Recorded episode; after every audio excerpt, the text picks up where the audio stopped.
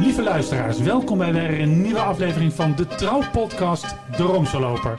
Ik ben Stijn Vins. En ik ben Christian van der Heijden. Christian, als wij deze week in Venetië zouden zijn geweest, wat we niet waren, maar als we er zouden zijn geweest, dan hadden wij kaplaarzen nodig gehad. Ja, het was een natte bedoeling. Nou, het was een natte bedoeling. Het was een watersnoodramp van apocalyptische proporties. Ja, dat vind ik nogal ver gaan. Want eh, het komt geregeld voor, maar het blijft altijd een mooi plaatje en het scoort altijd goed eh, in de nieuwsbulletins. Nou, ik citeer even een, een, een onverdachte bron. Dat is de patriarch van Venetië. Ja. Francesco Maraglia. Die zei, ik heb Piazza San Marco, zegt, die heb ik vaak vol met water gezien. Maar di- wat ik gisteren gezien heb, en dat sprak dus over een dag eerder... dat waren gewoon golven, alsof ik aan, aan de kust stond. Ja, ik vind het wel mooi. Die, eh, die patriarch, is eigenlijk de aartsbisschop van Venetië, die behoort eigenlijk tot de, tot de driehoek. Hè? Je hebt dan bij die persconferenties de burgemeester, je hebt de brandweercommandant en je hebt de patriarch. Die Moralia, die, eh, ja, die, is, eh, die is goed bezig. Die heeft ook continu ook eh, een regenpak aan. Eh, alsof hij helemaal in zijn element is. Ja, kijk, en ik begrijp wel de, de aandacht die naar deze patriarch uitgaat, maar ook de, de aandacht van de inwoners van Venetië. Want ja, wie vertrouwt, wie vertrouwt de Venetiaan nog niet de burgemeester, niet de, ja, de, de hoofd van de veiligheidsdiensten? Want wa- waar eh, het feit dat het, al dat water zo opkomt, heeft mede mee te maken dat er ligt een schitterend idee onder die stad. Een, een waterkeringssysteem dit een beetje die getijden moet regelen. Dat genoemd is naar Mozes. Dat heeft al 5 miljard euro gekost. Maar dat is nog altijd niet in werking vanwege corruptie en malversaties. Dus ik begrijp wel dat die Venetiaan in zijn wanhoop van al dat wassende water.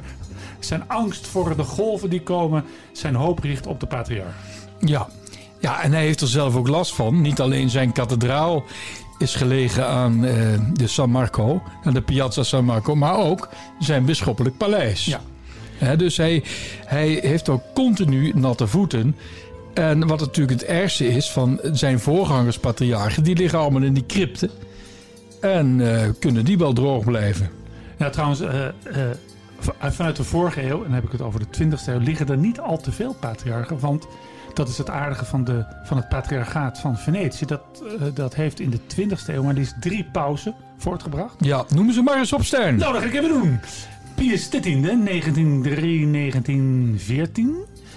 Dan hebben wij Johannes de 23e, 1958, 1963. En last but not least, de 33 dagen paus, Johannes Paulus I, die ik vorige week nog even heb gegroet door mijn hand op zijn graf te leggen. Albino Dus- Luciani. Albino Luciani. Maar ja, het, is, het, dus het, dat geeft, het, het heeft alles met elkaar te maken.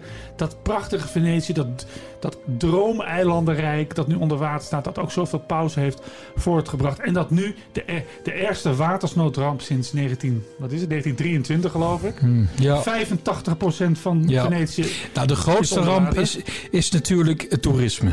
ja, En met die verschrikkelijke cruiseschepen. ja. Die dat hele systeem, dat stelsel van lagunes eigenlijk verstoren. Hè, dan die enorme golven die dat produceert. Het is, het is, het is verschrikkelijk. Kijk, iedereen praat op dit moment in Venetië over, over het aqua alta, hè? aqua alta, het hoge water. Hè, met een stijging van 1,87 meter. Eh, dat is nog niet zo hoog als in 1966, mijn geboortejaar. Ik weet niet of dat iets met elkaar te maken heeft. Mm. Toen was de stijging 1 1,94 meter. Nou ja, de burgemeester, als ik het daar nog even mag, over mag hebben, de burgemeester van Venetië, Luigi Brugnaro, die geeft natuurlijk het klimaat de schuld. Ja. Dat is toch wel een beetje makkelijk, toch? ja, nou ja, eh, misschien is het wel zo. Even iets anders. Waarom is trouwens de huidige patriarch geen kardinaal? Zijn voorgangers waren dat veelal wel. De huidige paus, eh, ik heb het over Franciscus, heeft eigenlijk de gewoonte verlaten om eh, een aantal zetels eh, in de Rooms-Katholieke Kerk te ontdoen van de automatische rode kardinaalshoed. Ook in Italië. In Italië was het gebruik dat de, nou, de aartsbisschop van Turijn, de aartsbisschop van Palermo en ook de patriarch van Venetië eigenlijk automatisch... En Genua niet te en vergeten. Genua automatisch kardinaal eh, zouden worden gecreëerd. Nou, dat, dat heeft hij verlaten. Hij heeft hele andere eh, zetels in Italië het kardinaalaat gegeven. eh Agrigento uit mijn hoofd, Ancona, eh nou, Perugia. Perugia. Nou ja, dat, is, dus het is een, dat heeft helemaal veranderd. En dus wacht deze Francesco Moraglia, inmiddels eh, 66 jaar, al zo'n 7 jaar, hij is in 2012 patriarch geworden, op de kardinaalshoed, om het maar even in oude Ja. taal te zeggen. Maar hij mag zich toch in het rood kleden. Ja, helemaal in het rood. En dan inderdaad ook vermiljoenrood. Dus van de kardinalen. Maar er zit een pompon op zijn biretta. Een pompon. Zo'n zo'n pluimenbol. Een pompon Ja, heet ja, dat. Ja. En eh, dus hij is inderdaad wel in het eh, rood. Patriarchen mogen dus in het rood, ook al zijn ze geen kardinaal. Dat kunnen we ook eh, zien bijvoorbeeld bij eh, de aartsbisschop van Lissabon, die overigens nu wel kardinaal is. Hè? Ja. Het patriarchaat van Venetië is toch een, heeft een hele ingewikkelde geschiedenis. Ja, maar ja, heel ingewikkeld. Ja, het heeft natuurlijk ook te maken met Sint Marcus. Overigens, de resten van Sint Marcus zijn in de middeleeuwen door Venetiaanse ja, rovers eigenlijk weggehaald uit Alexandrië. En zijn die veilig, die resten? Ja, die liggen eigenlijk in het altaar. Hè? En dat altaar, dat, dat ligt op een verhoging. Maar ja, het kan ook best zijn dat dat is gezakt. Dat moet ik je even het antwoord daarop schuldig blijven. Maar men gaat ervan uit dat het wel de resten zijn van San Marco. Dus Sint Marcus, stichter van de Koptische kerk, Alexandrië. Waar ze dus door die Venetianen zouden zijn weggehaald. En waarom deden die Venetianen dat? Het patriarchaat van Venetië is eigenlijk erfgenaam van het patriarchaat van Grado. Dat weer het- de erfgenaam is van het patriarchaat van Aquileia. En die kerk zou gesticht zijn door Sint Marcus in opdracht van de heilige Petrus. Hè, voordat hij naar Egypte eh, zou zijn afgereisd. En het symbool van de evangelist Marcus, want daar hebben we het over, Ja. is de leeuw. De leeuw. En die leeuw die komen we dus overal tegen. Zelfs in de clip van Madonna. eh, hè, dus eh, Like a virgin. Like a Virgin. Daar zien we ook de leeuw door een beeld wandelen. Want die is helemaal opgenomen in, in Venetië.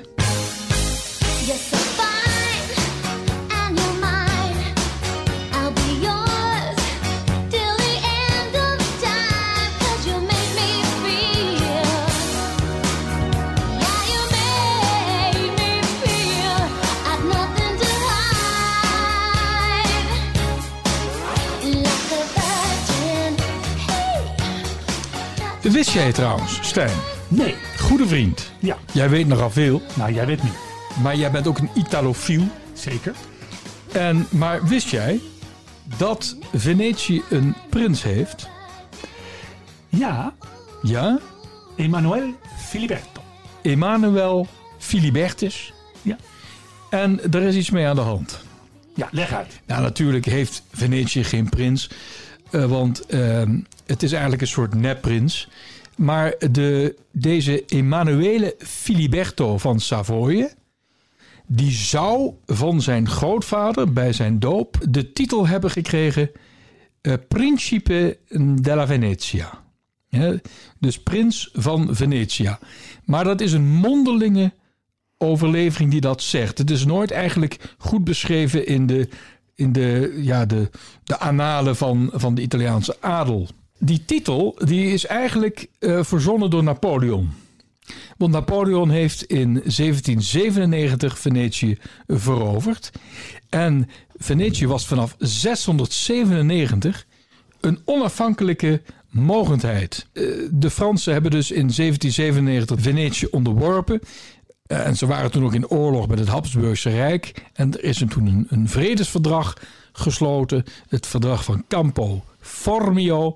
En toen heeft Frankrijk Venetië overgedragen aan het Habsburgse Rijk. En daar weer, daar hebben we die schitterende scène aan te danken uit Sissi. We gaan even kijken. Oh nee, dit is een podcast, ja. Ja, dat is een podcast, ja, maar ik ken dat die maar, maar, ja. mama, ja. dat meisje dat naar, Ja. naar Romy Schneider, Sissy loopt. ja. En dan komt het eigenlijk allemaal weer goed. Mijn schat. Du bist ja so groß geworden jetzt geht die Mami nie mehr weg. Nie mehr. ¡Evviva la mamma! ¡Evviva, evviva la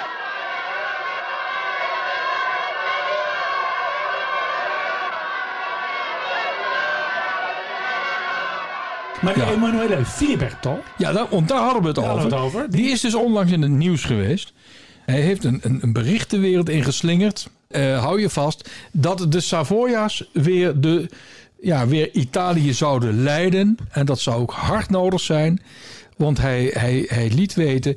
In deze ingewikkelde tijden heeft het land een stabiele gids nodig. En dat is heel groot nieuws in Italië. Want de monarchie is na de Tweede Wereldoorlog eh, afgeschaft door de wil van het volk. Er is een referendum toen gehouden en bij meerderheid zijn de Italianen. En ze zijn er gewoon uitgezet. En ze zijn eruit gezet. Op een gegeven moment is het verbod dat nakomelingen eh, van de Savoya's in Italië zouden komen, is opgeheven.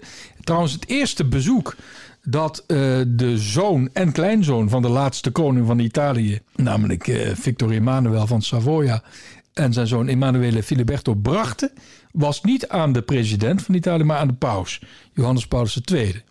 Maar goed, dus deze Filiberto heeft dus onlangs een videobericht de wereld ingeslingerd.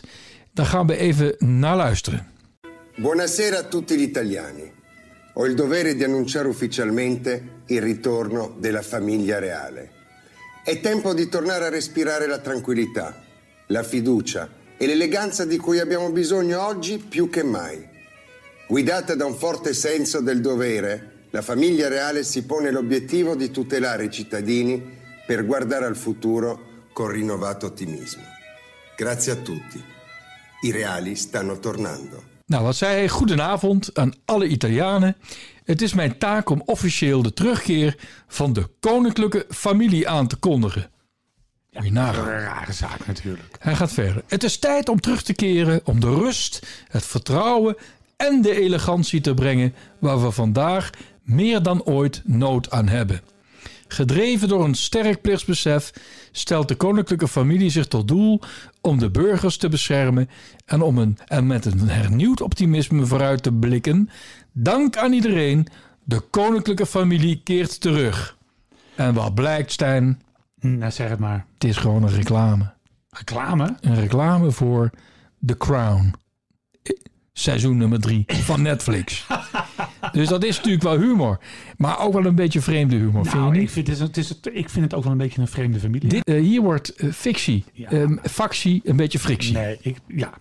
Nou ja, kijk, ehm, laten we hopen dat eh, als Emanu- Emanuele Filiberto de daad bij de reclame voegt, hij wel wat doet aan het water. Want eh, als je nou, kijk, als je als koning of als prins wil vestigen in Venetië, moet je die Venetianen gaan helpen en niet dit soort rare dingen doen.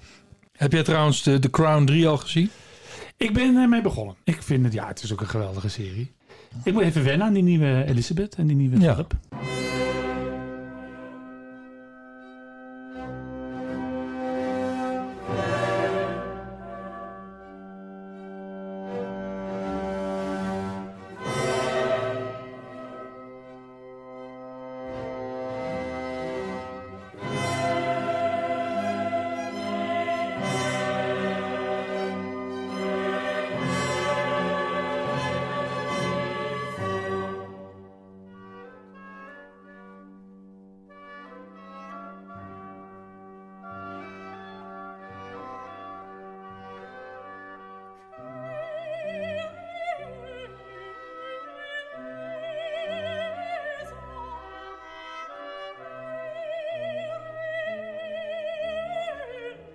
Stijn, ik heb vandaag een heilige ontmoet.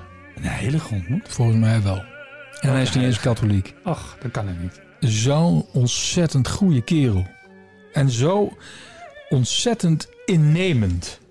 Ik hou van die man. Ik heb hem nog maar één keer gezien. Christian, over wie hebben we het? We hebben het hier over Dr. Samuel Lee. En deze man is uitgeroepen tot de theoloog des vaderlands. Ja, daar was ik bij.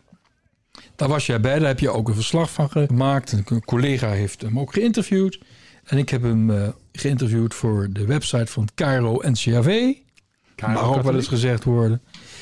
En ik was ook vooral geïnteresseerd in wat hij zou zeggen over, ja, over de grote vraag die wij ook al eens een keer hebben gesteld.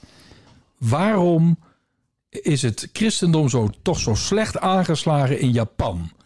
Maar waarom ga je dat aan hem vragen? Nou, omdat hij, dat is onvoorstelbaar hoe de voorzienigheid soms werkt, laat hij daar nu op juist die vraag zijn gepromoveerd. Dus een baptiste dominee, en hij was van, van het radicale soort, heeft ook wel een tweede bekering meegemaakt. Die echte baptisten, dat zijn katholieke vreters hoor. Die houden helemaal niet van ons. Hij heeft een tweede bekering meegemaakt en hij is nu heel katholiserend eigenlijk.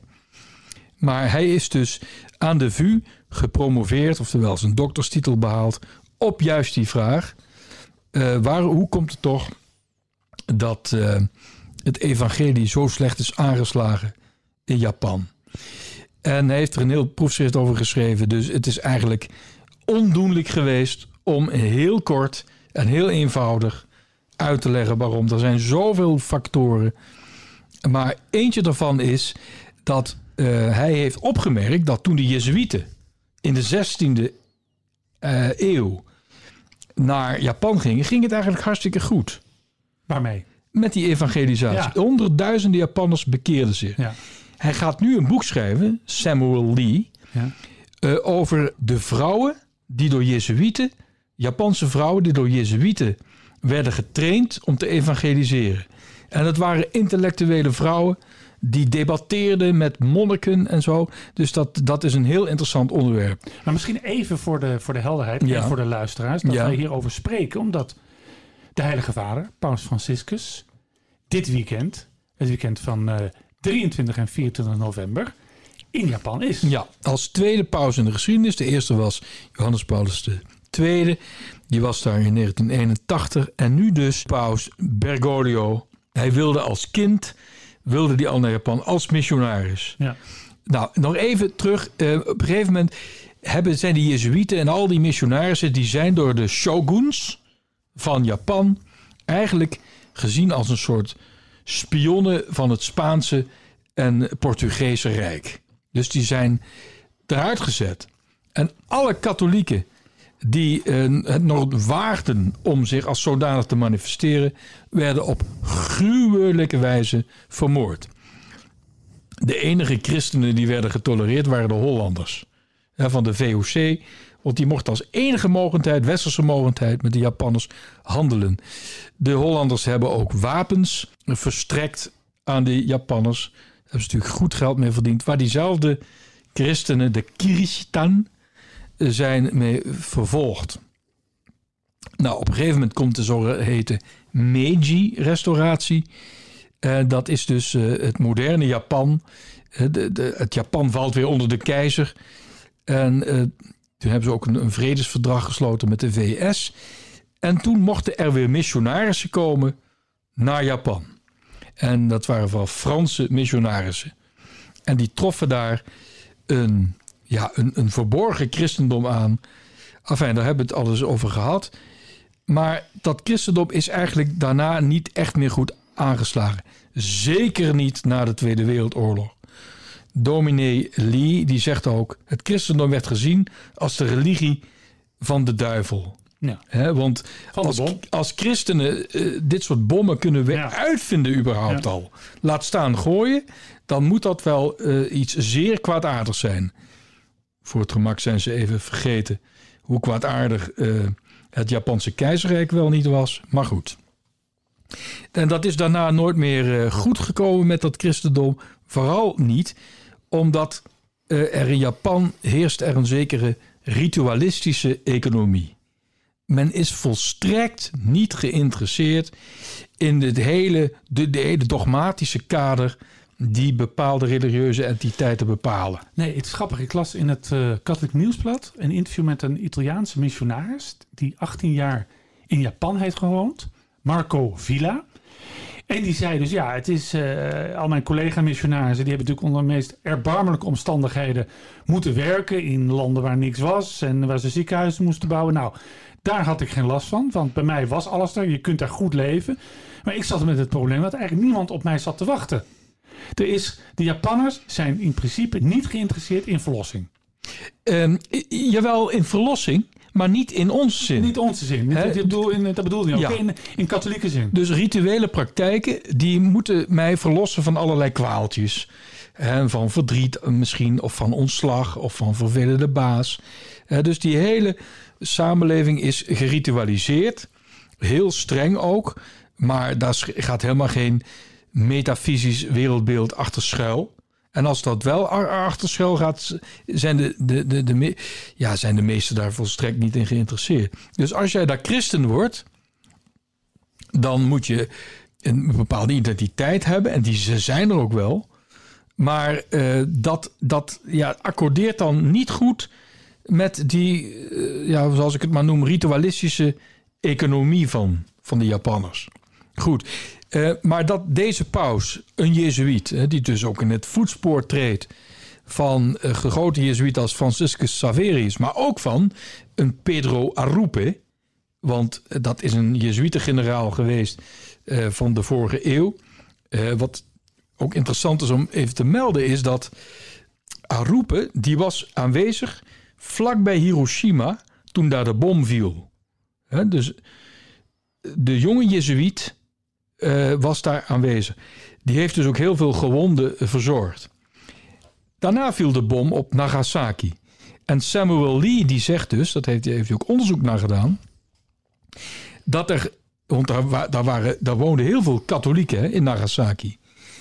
Er zijn meer katholieken door de Amerikaanse atoombom op Nagasaki gestorven dan in, dan in, in al die eeuwen dat het katholicisme in Japan verboden was. En, en iedereen die, dat- die zei dat hij katholiek was, werd doodgemarteld. Nou, dat is toch verschrikkelijk. Ja, dus, dus de Amerikanen die hebben dus die kleine, maar wel hele sterke eh, eh, geloofsgemeenschap in Nagasaki gewoon ja, beëindigd.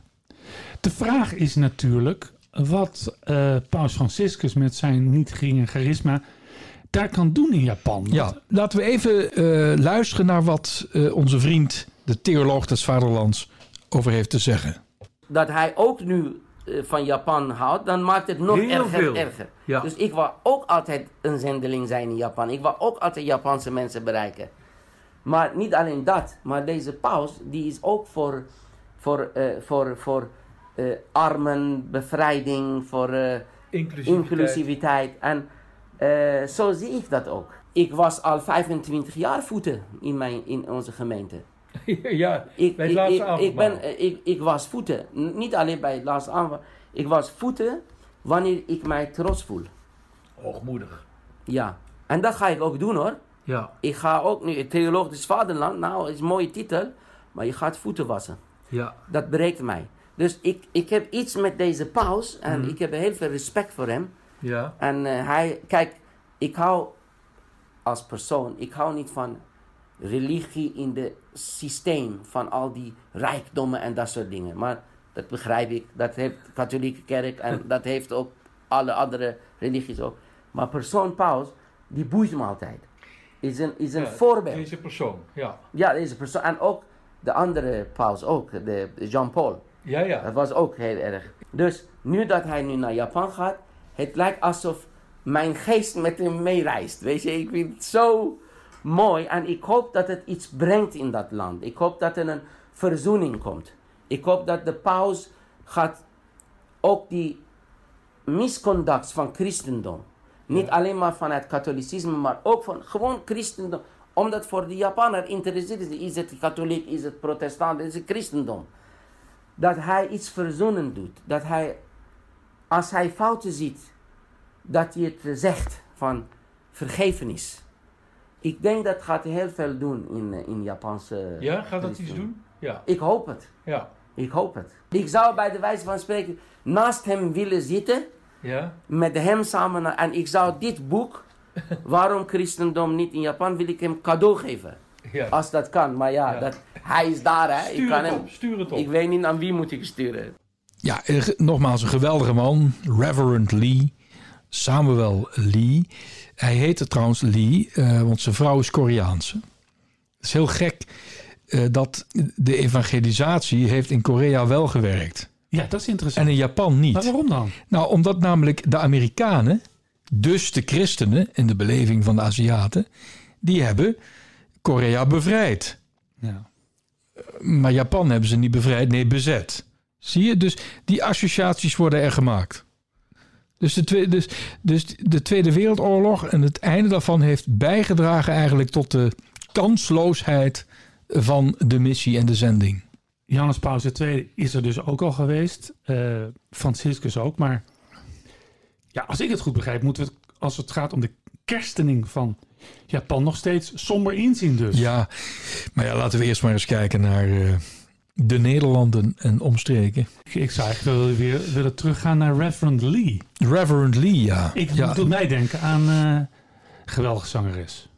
Roberta Flack. Roberta Fleck. Weet je wat? Dan gaan we eruit met Roberta Fleck. Maar niet zonder te zeggen dat dit de 49ste aflevering was van De Roomse Loper. En volgende keer vieren wij de 50ste. Kijk nu in je telefoon of het klopt. Ik ga eens even kijken of dat klopt wat je Klopt nou dat zegt. even, ja. Ik kan het gewoon niet meer bijhouden. Feestmuziek zwelt aan. Oh nee, mensen, ik heb ehm, goed nieuws. Oh, Officieel is dit eh, de 49ste uitzending. ja. Maar wij hebben ooit een kerstspecial gemaakt en een nieuwjaarsspecial. En die hebben we toen niet geteld. Dus dit is eigenlijk de 51ste aflevering. Dus de vorige keer zijn we vergeten onze 50ste aflevering Ja. te vieren. Nou, luister eens, eh, eh, Christian. de- wij zijn katholiek. De heilige kalender van de, onze, onze fijne moederkerk is ook regelmatig geschoond en veranderd. En er zijn heiligen verplaatst. Ik ben wachten van het patriarchaat van Venetië, Lissabon en Jeruzalem. Stel hier vast dat de volgende uitzending de 50ste zal zijn. En daar moeten we het dan maar mee doen. Zeker. Ja, en nu wil ik Roberta Fleck. Take it away, Roberta! This is a song about a very big, strong, black, sexy Southern Baptist minister who thinks that he has his program all together until he runs up against a lady who shows him that he ain't got it together. His name is Reverend Dr. Lee. Reverend Lee. He went to the water and he prayed to the Lord about old Satan's daughter. Yeah, it seems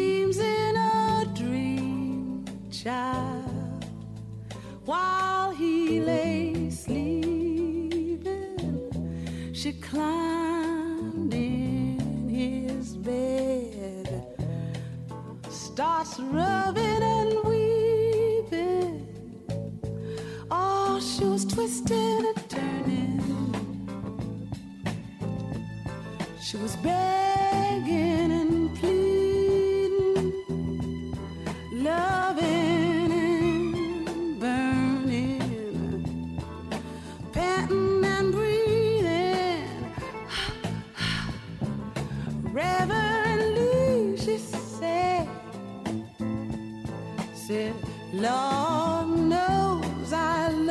Child. I